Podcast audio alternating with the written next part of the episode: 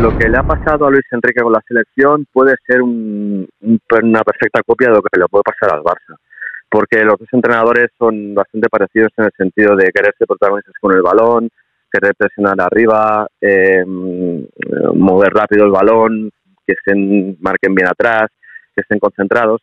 yo creo que el Barça tiene que ir un poquito, un poquito por ahí.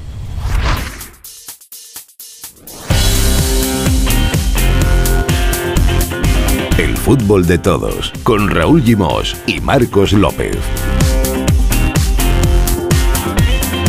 Bienvenidos y bienvenidas a un nuevo capítulo del Fútbol de Todos, un podcast de CaixaBank Football Experience en el que hablamos de fútbol con futbolistas, futboleros y futboleras. Hoy, atención, vamos a repasar el 2021 futbolístico que ya se acaba con el exjugador internacional del Fútbol Club Barcelona, Albert El Chapi Farré, actual comentarista de los partidos de España en televisión española, el lateral derecho titular del Dream Team de Johan Cruyff.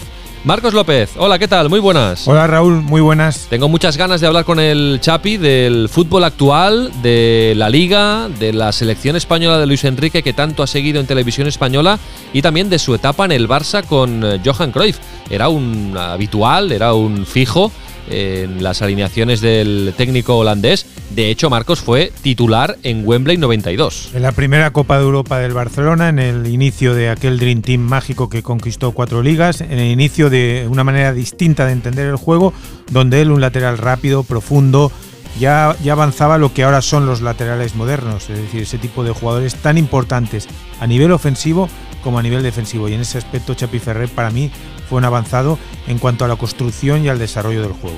Actualmente es el entrenador del Barça Legends, de los veteranos del Barça, y hace ya más de cinco años que eh, el Chapi no dirige a un equipo profesional. Vamos a preguntarle si tiene aparcada su carrera como entrenador, eh, como entrenador de equipos de fútbol profesionales. Antes de hablar con Albert Farré, vamos, eh, Marcos, a repasar cómo tenemos el campeonato nacional de liga, la liga española, con un Real Madrid que continúa mandando en la clasificación, pero que acaba el año con algunas dudas, con el tropiezo ante el Cádiz, por ejemplo. Así es, muchas novedades en esta, en esta liga, en este tramo final de la primera vuelta de la liga, porque en el fondo el Madrid es el gran dominador, el equipo hegemónico del campeonato, y hay una situación realmente extraña porque están Sevilla, Betis y Rayo. Eh, digo extraña porque Betis y Rayo no es habitual que estén colocados en las posiciones de Champions y Atlético, Real Sociedad, Barcelona, Valencia, incluso hasta el Athletic están por debajo, lo que demuestra que la liga en estos primeros cuatro o cinco meses ha dejado noticias muy negativas, especialmente para el Barça y para el Atlético de Madrid, y una sensación de que Ancelotti ha vuelto al Bernabéu, ha dominado el escenario y ha llevado al Madrid con tranquilidad, con calma, con tacto, diría, a un Madrid muy relajado y muy cómodo a dominar de momento el campeonato. Y después de los pinchazos en las últimas jornadas del Atlético de Madrid y de la Real Sociedad, parece, parece que solo el Sevilla va a poder aguantar el ritmo del eh, Real Madrid. Esta semana se juegan muchos partidos pendientes e incluso algún partido avanzado por la Supercopa de España, como el que van a jugar el Real Madrid y el Athletic Club de Bilbao, y veremos cómo queda finalmente la clasificación antes de acabar este año 2021. Pero vaya, hay dos equipos que hay que subrayar su trayectoria, Marcos, que son el Betis y el Rayo, ahora mismo, a falta de estos partidos pendientes, en clasificación Champions. Sí, sí, es, para mí es fundamental eh, la mano de los dos entrenadores, Pellegrini en el Betis y Iraola en el Rayo, han convertido esos equipos que habitualmente, especialmente el Betis, tienen capacidad para estar en competiciones europeas, pero del Rayo es digno de, elogio porque ha transformado un equipo recién llegado de segunda división en uno de los equipos más sólidos en casa. Vallecas es un fortín, Vallecas es un escenario donde nadie gana, donde todos los equipos acaban doblando la rodilla, porque el Rayo se ha transformado en una potencia futbolística gracias a, a Iraola. Y por abajo destaca sobre todo la lamentable actuación del Levante. Todavía no ha ganado un partido en esta liga y ya ha jugado 17 jornadas el equipo de Valencia. Bueno, y la liga femenina, Marcos, eh, continúa la dictadura, agradable dictadura del, del Barça. Sí, es el mejor equipo, no solo de España, sino que es el mejor equipo de Europa, es uno de los mejores equipos del mundo, diría que incluso capaz de competir contra cualquier selección, lo que demuestra el talento que tienen las jugadoras del, Barça. Y para mí lo más destacable es que en ese partido contra el Rayo Vallecano eh, hubo dos jugadoras del Rayo, Isadora Freitas e Iris Ponciano, que tuvieron que ser asistidas porque habían sufrido golpes. Y desgraciadamente tuvieron que ser asistidas por médicos del Barça, porque en el Rayo, que está en una grave crisis económica, especialmente en el capítulo femenino, no tiene la capacidad ni los recursos para llevar una doctora que pueda atender a sus propias jugadoras. Y es realmente lamentable que en una liga que todavía no es profesional como debería ser la Liga Iberdrola ocurra eso que le ocurrió a Isadora y a Iris Ponciano, que tuvieron que ser asistidas por el cuerpo médico del Barcelona. Pues a ver si mejoramos este aspecto y tantos que hay que mejorar todavía en el fútbol femenino. Atención a los números del Barça. 14 partidos, 14 victorias, 79 goles a favor y solo 4 en contra le saca 11 puntos ya al segundo clasificado, que es la Real Sociedad de Natalia Arroyo. Marcos, eh, ¿tienes eh, preparada tu libreta con lo que más te ha gustado y lo que menos te ha gustado de las últimas semanas? Por supuesto. Venga, vamos. El fútbol de todos.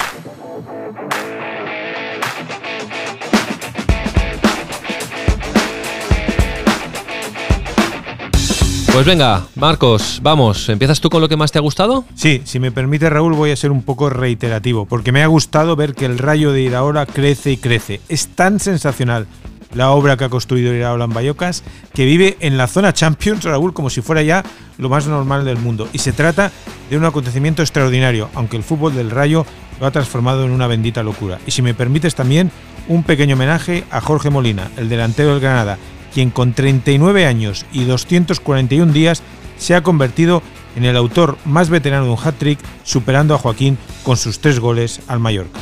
A mí me ha gustado, Marcos, ver cómo Pablo Pérez Gaviria, alias Gavi, adquiere una dimensión gigantesca hasta el punto que con 17 años se ha convertido en el auténtico motor del Barça y hasta diría líder. Human ya le dio galones, Luis Enrique ha hecho lo mismo en la selección española y será un fijo y titular en el Mundial de Qatar 2022 si no pasa nada. Y ahora con Xavi en el Barça sigue alimentando su pequeña leyenda. Como le leí al director de Carrusel, Dani Garrido, Gaby a veces gatusea, de gatuso, y a ratos iniestea, de iniesta. Intenso, técnico, voraz, mezcla muy bien con Nico. Tengo muchas ganas también de verlo con Ansu y con Pedri. Es un jugadorazo. Un jugador extraordinario, completo y muy joven, Maidin Lemasía. A mí no me ha gustado, Raúl, comprobar que el cambio de entrenador no siempre es garantía de reacción. No se ha acabado aún la primera vuelta del campeonato y el Levante lleva ya tres técnicos, pero continúa sin moverse, como decíamos antes, de la última posición. Paco López fue despedido sin respetar su obra previa. Javier Pereira llegó y se fue sin resolver nada. Y ahora es el turno de Alessio Lizzi, un técnico italiano. Pero en el fondo el problema es que el Levante ha perdido toda la estructura deportiva que le había hecho un club tan serio.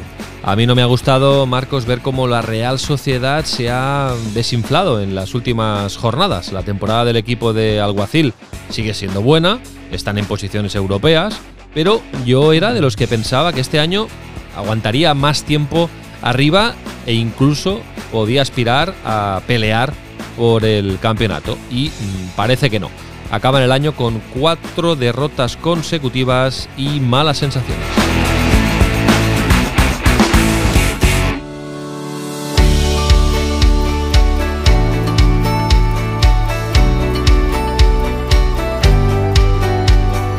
El fútbol de todos, un podcast de CaixaBank Football Experience.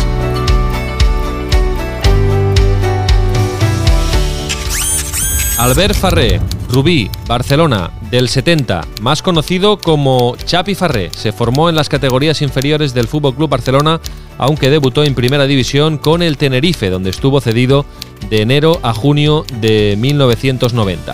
Cruyff lo reclamó en el Barça, donde jugó ocho temporadas, siendo el amo del lateral derecho. Ganó cinco ligas y la Copa de Europa del 92, donde fue titular en la final.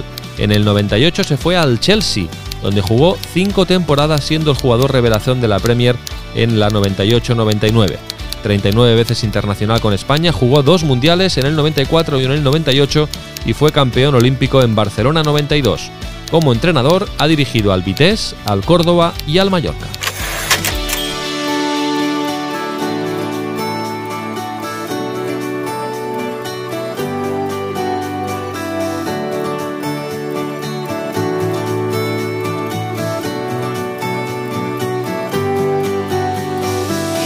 Hola Chapi, ¿qué tal? Muy buenas y muchas gracias. Hola, ¿qué tal? Eh, Chapi, si te parece vamos a empezar por el principio para situarnos. Eh, una pregunta que nunca te habrán hecho. ¿Por qué Chapi? ¿Quién, quién te lo puso y, cuándo? Bueno, pues hay dos versiones. Eh, eso me lo pusieron cuando yo entré en el Barça cuando tenía 13 años. Eh, viene de Chapa. Y Chapa hay dos versiones o la chapa de las botellas, así que era muy bajito y rechoncho, ¿sabes?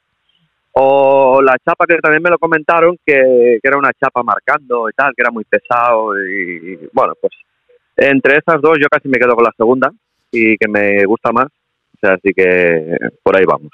Yo creo que es mejor la segunda, ¿eh? También, y además eh, va, va, como anillo al dedo para definir tu, tu fútbol. Em, y ahora vamos a, a seguir situándonos eh, ahora mismo eres el entrenador del Barça Legends, eh, Chapi, eres comentarista también en eh, productos de Media Pro y también en televisión española. Te hemos seguido en la fase de clasificación de la selección española.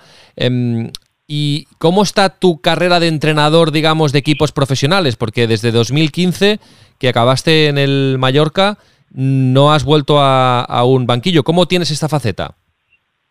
Bueno, pues la faceta seguimos esperando a ver si sale alguna, alguna posibilidad. Eh, y bueno, sí que han llegado un par de opciones, pero de momento no han acabado de, encajar, pero sí es una opción que está totalmente abierta. En el momento que, que haya alguna posibilidad, lógicamente se valorará y, y, sí, a medida que pasa el tiempo cada vez uno tiene más ganas de volver y bueno, al ver también a compañeros por ahí entrenando, pues eh, también apetece más. Y sí, sí, eh, ahí estamos, esperando a ver si sale alguna posibilidad buena. Antes decíamos que habías sido un avanzado a tu tiempo, porque desde tu figura de lateral no eras solo el lateral defensivo, sino que eras un lateral profundo, un lateral largo, que es lo que ahora se está viendo ya en, en, los laterales, tanto en la derecha como en la izquierda, ¿no? Sí, ahora quizás son más largos que defensivos, ¿no? En el, en el fútbol moderno. Yo creo que hemos, hemos llegado a un punto en el cual al lateral se le pide muchísima proyección ofensiva, ya no solo llegar y centrar, sino buen pase, buena que tengan buena capacidad de asociación, eh, bueno, pensando mucho en que el fútbol moderno, como se defiende mucho por dentro, las bandas son las que quizás quedan más libres y los laterales quizás del equipo son los jugadores que más tiempo van a tener con el balón estando menos marcados y se les pide mucho en ataque. Pero al final yo recuerdo una frase que, me dijo Quique Costa, dice, sí, está muy bien, pero tú eres llevas el número dos y tú eres defensa, por tanto lo primero que tienes que hacer es defender. Y en esa faceta está la lucha de los laterales hoy en día. Yo creo que se les pide tanta tanto trabajo ofensivo que a veces eh, o les pillan fuera de posición o y bueno, y esa labor defensiva quizás está un poquito menos, menos trabajada. Chapi, em, ¿qué laterales te gustan de los que hay en el panorama del fútbol mundial? A mí, por ejemplo, me encantan los del Liverpool. Eh, Alexander Arnold y Robertson, uno por cada banda. ¿A ti qué laterales te gustan? Bueno, sí, lógicamente los laterales del Liverpool son laterales muy, son laterales muy físicos. A mí me gustan laterales que aparte de ser físicos también tengan, quizás por mi filosofía, tengan esa capacidad de, también de, asociarse, de, bueno, de si es necesario meterse un poquito por dentro. Eh, bueno, laterales más, al, quizás un poquito más creativos, aunque sí que es verdad que los laterales perfil inglés eh, suelen ser muy verticales, muy profundos, con muchísimo recorrido. Pero bueno, yo le intentaría añadir un poquito, un poquito eso, ¿no? Eh, entonces, pues bueno, ese es el perfil de lateral que a mí a mí me gusta.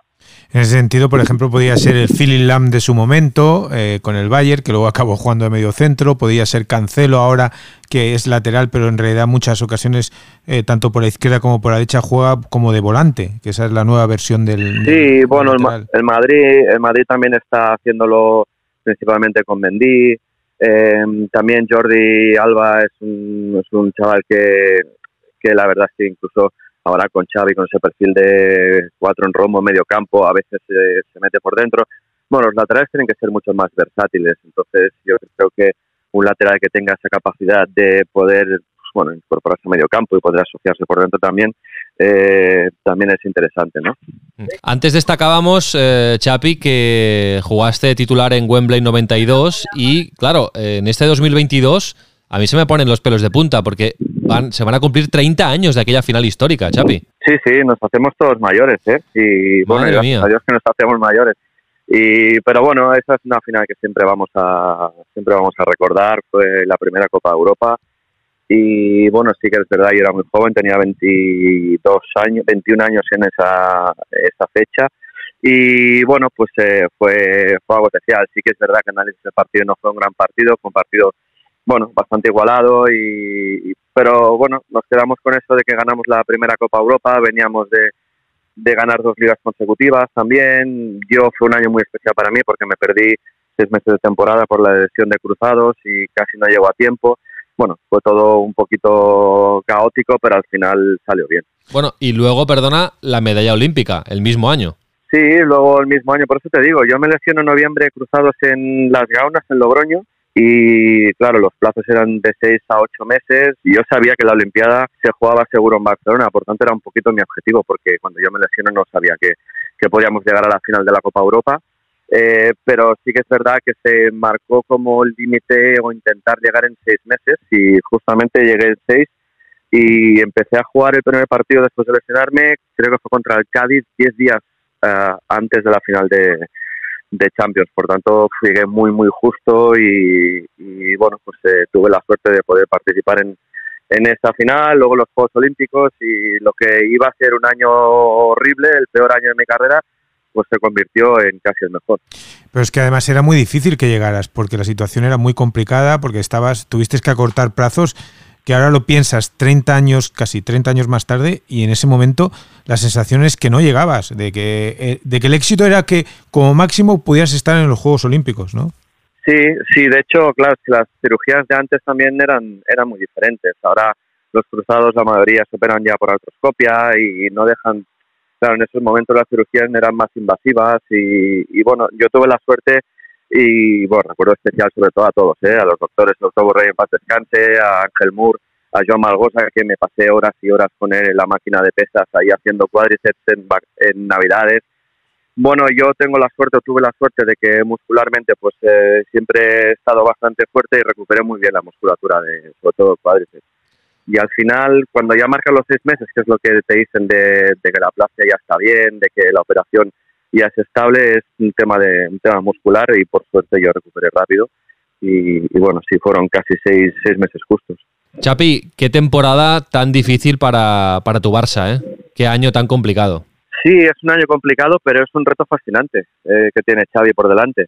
Eh, yo creo que tiene la gran suerte de, poder contar con una generación de jóvenes que, bueno, es muy difícil que coincidan todos con este nivel en algún momento otra vez, porque hablando con él algunas veces es verdad que, bueno, nos, damos cuenta de que, de que la calidad que tienen es, es increíble, sobre todo la capacidad de, competir desde el primer día, siendo tan jóvenes. Entonces, eso es algo maravilloso de, de liderar, de entrenar eh, luego yo creo que le faltan eso, o no a él, al Barça le falta pues eh, bueno ajustarse en algunos aspectos de, del partido. Ofensivamente el equipo yo creo que ha mejorado muchísimo, es mucho más vertical que antes, sorprende más, es más directo.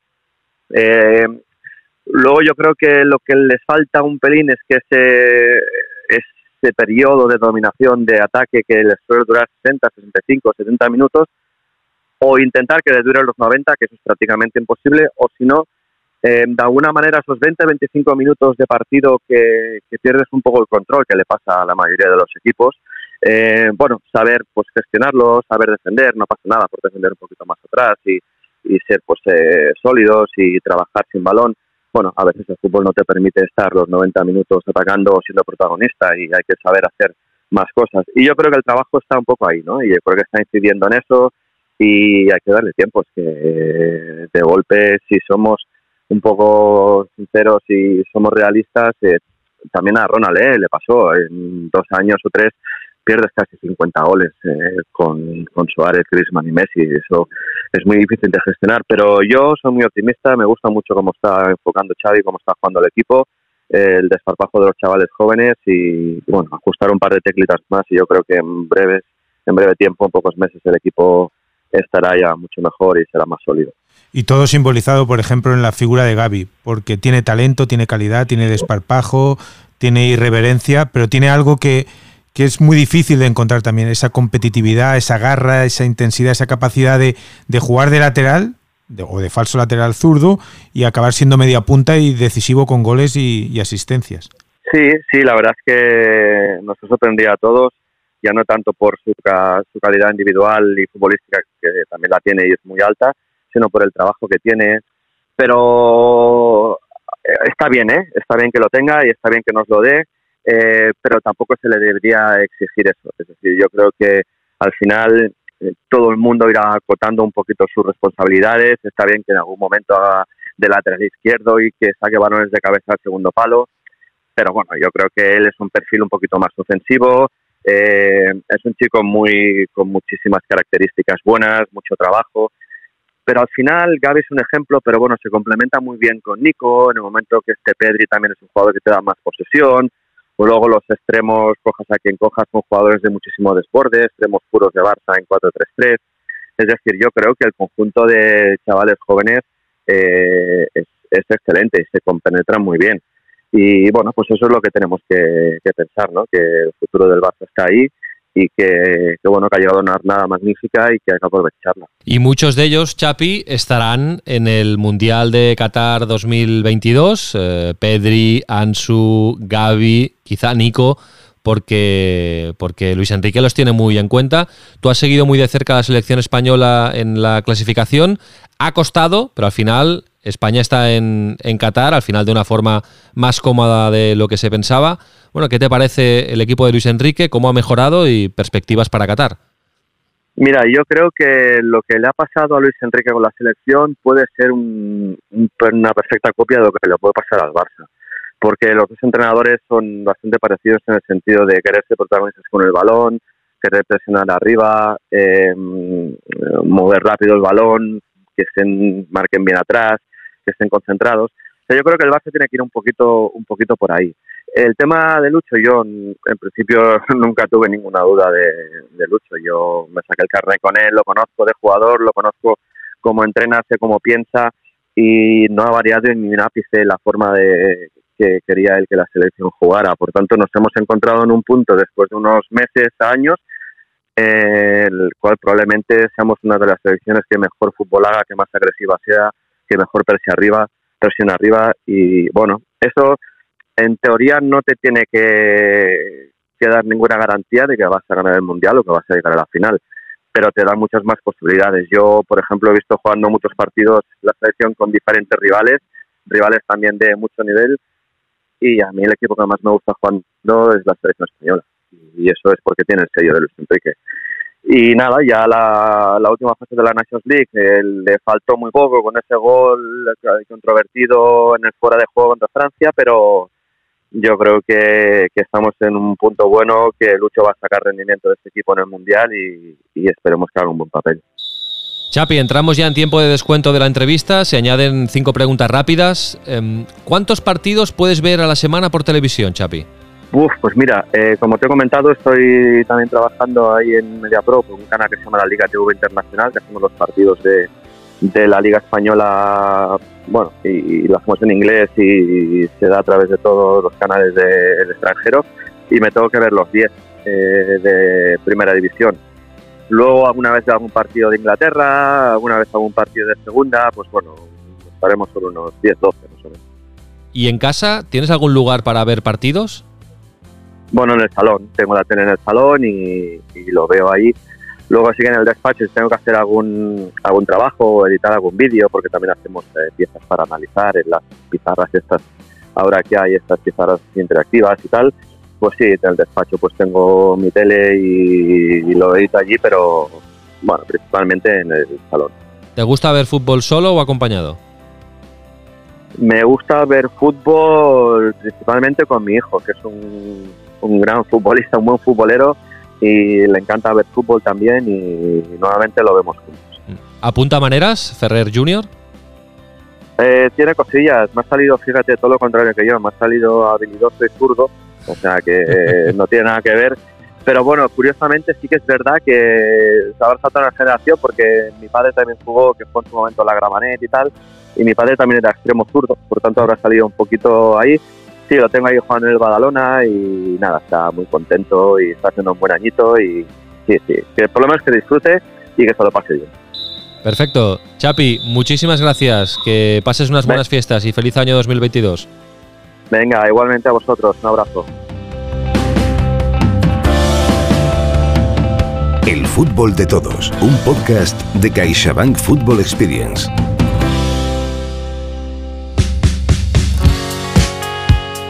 Seguimos en el fútbol de todos y después de hablar con el Chapi Ferrer vamos a abrir el dossier eh, Marcos, eh, la reflexión del mes eh, alineada con sonidos a cargo de Marcos López, hoy dedicada a Marcos a la caída del Atlético. Se desploma el equipo de Simeone, incapaz de estar, por ejemplo, manteniendo el ritmo del Real Madrid. Sí, transita Raúl por una cornisa realmente peligrosa el cholo y el cholismo porque la derrota con el Sevilla en el último suspiro se añade a la que ya sufrió en el clásico con el Madrid, a la que recibió en casa con el Mallorca, y es evidente, ahora sí, que la palabra crisis refleja realmente lo que le está pasando al Atlético. Es la plantilla más lujosa que ha tenido nunca el Cholo y en cambio el rendimiento no está siendo ni mucho menos el esperado. Y los problemas se suceden para el técnico argentino, quien curiosamente, una década más tarde de elevar al Atlético a la élite europea, se halla ahora mismo en una encrucijada. Es el actual dueño de la liga, de la corona liguera, y no puede defenderla con la dignidad que acostumbra. El equipo, y esa es para mí la gran noticia, se le ha caído de las manos. Tres partidos, tres derrotas consecutivas, lo nunca visto con el Cholo. Insistiendo, no bajando los brazos, aquel que obviamente no sienta la fuerza y energía para estar en, eso, en este momento, avisar. Y yo, hace 10 años que estamos acá, siempre cuando empezábamos mi, camino en el Atlético de Madrid solíamos estar a 10, 12 puntos. En la primera vuelta, eh, lejos del, primero. Desgraciadamente en este momento estamos en esa situación. Y lo que tengo y estoy convencido que hay que buscar es eh, encontrar la confianza, la seguridad y la contundencia que nos va a hacer encontrarnos con los partidos para que después las cosas rueden naturalmente. Momento de dificultad, y obviamente la responsabilidad claramente es mía y lo vamos a sacar adelante, sin lugar a duda. Lo curioso, Marcos, es que parece que el Cholo está más cómodo con un equipo más, con una plantilla más justita, es decir, que siempre coloque a los mismos 11 que no con una plantilla amplia como la que tiene ahora y tiene que ir dando oportunidades a todos los futbolistas y entonces se le, se le descuadran un poco los planes, ¿no? Esa es la sensación que da desde fuera. Sí, no, es la sensación y es la realidad, porque talento, calidad, recursos, si tú analizas la plantilla del Atlético de Madrid, la actual, eh, tiene una cantidad de delanteros que, por ejemplo, el Barcelona no tiene. Te diría que el Real Madrid tiene dos, tres de ese nivel. Estamos hablando de Griezmann, de Joao Félix, de Cuña, de Correa, de Carrasco. Estás hablando de una plantilla donde la gestión de la abundancia está siendo un problema. Acostumbrado, entre comillas, a la gestión de la, no la miseria, pero sí de un grupo más reducido donde los jugadores sí que iban en una dirección que eran soldados del cholo y del cholismo, ahora le, cuesta dar una idea colectiva a esa serie de grandes talentos individuales. Eh, el caso más evidente es el de Luis Suárez, que fue fundamental en la conquista de la liga la pasada temporada y este año está extraviado, no tiene la puntería que acostumbra y esto le está generando frustración, problemas, malos rollos y a partir de aquí vamos a ver eh, cómo lo gestiona a partir de este momento el Cholo, porque es una situación muy delicada. Suerte ha tenido que sobrevivió en la Champions y eso le permitió estar en los octavos de final. Pero ahora viene la Supercopa, viene la Copa del Rey y la situación en la liga, al igual que la del Barcelona, es realmente muy pero que muy complicada. Sí, pero fíjate que mira que lo ha hecho mal el Barça, a falta de los partidos pendientes, el Atlético de Madrid está solo dos puntos por encima del, del Barça. Sí, sí, ese es, ese es el retrato de la crisis, ese es el retrato de una mala gestión de la abundancia. Porque, insisto, talento, eh, estaríamos ante la plantilla con más talento que ha gestionado el Cholo desde hace prácticamente 10 años. Eh, hace una década que llegó al Atlético de Madrid y era en aquellos momentos cuando estaba acostumbrado a estar sobre 12, 13, 14, hasta 15 puntos con respecto al líder. Pero ahora estamos hablando del campeón y el campeón está muy lejos del aspirante y del gran favorito que es ahora el Real Madrid y eso va a poner a prueba primero la conducción del grupo de Simeone, que hemos visto que es el dueño ideológico del Atlético de Madrid y dueño deportivo, pero ahora es una situación de crisis a la que yo tengo la sensación de que no se había enfrentado, porque además vienes del éxito, no vienes de las penurias y de la escasez como había ocurrido antiguamente. Bueno, pues vamos a ver cómo reacciona el equipo de Simeone en 2022. Eh, se presenta apasionante la lucha también por entrar en la Liga de Campeones de la temporada que viene. Venga, seguimos adelante y antes de finalizar, como siempre esa temporada, queremos conocer más y mejor a algunas de las mejores jugadoras de la liga femenina. Y hoy nos vamos al norte para hablar de... Sí, ¿no? Al final llevar, llevar el brazalete siempre, siempre es algo importante, ¿no? Eh, es verdad que bueno, el club ha tenido la confianza de mí, de, de que puedo ser la persona adecuada para, para hacerlo. Eh, estoy, estoy contenta, creo que puedo asumirlo muy bien el, el rol de la capitana y, y, bueno, siendo de aquí y sintiendo estos colores creo que, que lo voy a hacer genial. Nerea Izaguirre. Nerea es el gol, es el alma ofensiva de la gran Real Sociedad dirigida por Natalia Arroyo, capaz de encaramarse a la segunda posición de la Liga Iberdrola. Unas molestias físicas le han impedido participar en los últimos duelos, pero el impacto de su juego resulta tremendamente influyente en el equipo de Donostiarra. Sin ella, además, supieron ganar el derby guipuzcoano a Leibar 2 a 3, remontando un partido que se les complicó en dos ocasiones con el 1-0 y el 2 a 1 hasta que Mirari Uría firmó el gol definitivo para darle una alegría a Nerea Izaguirre, Tolosarra ella, que disfrutó del triunfo de sus compañeras. Tiene 21 años y en septiembre firmó hasta el 2023 por la Real comprometiéndose más allá de un contrato la internacional española.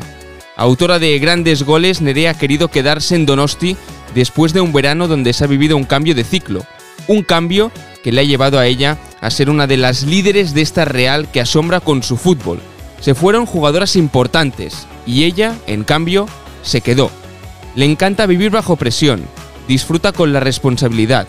Tuvo muchas ofertas, pero decidió que su misión era guiar a la nueva Real. Está en ello la capital.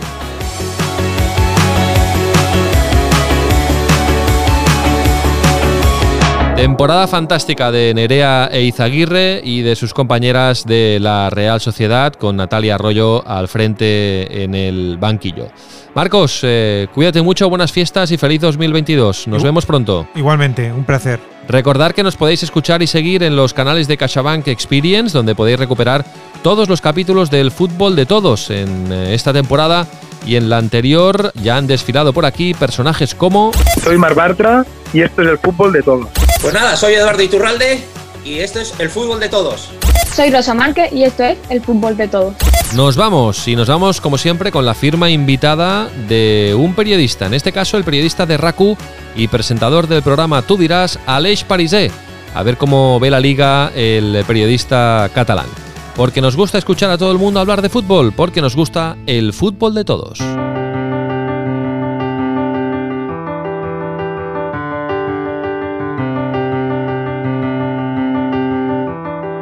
Firma invitada.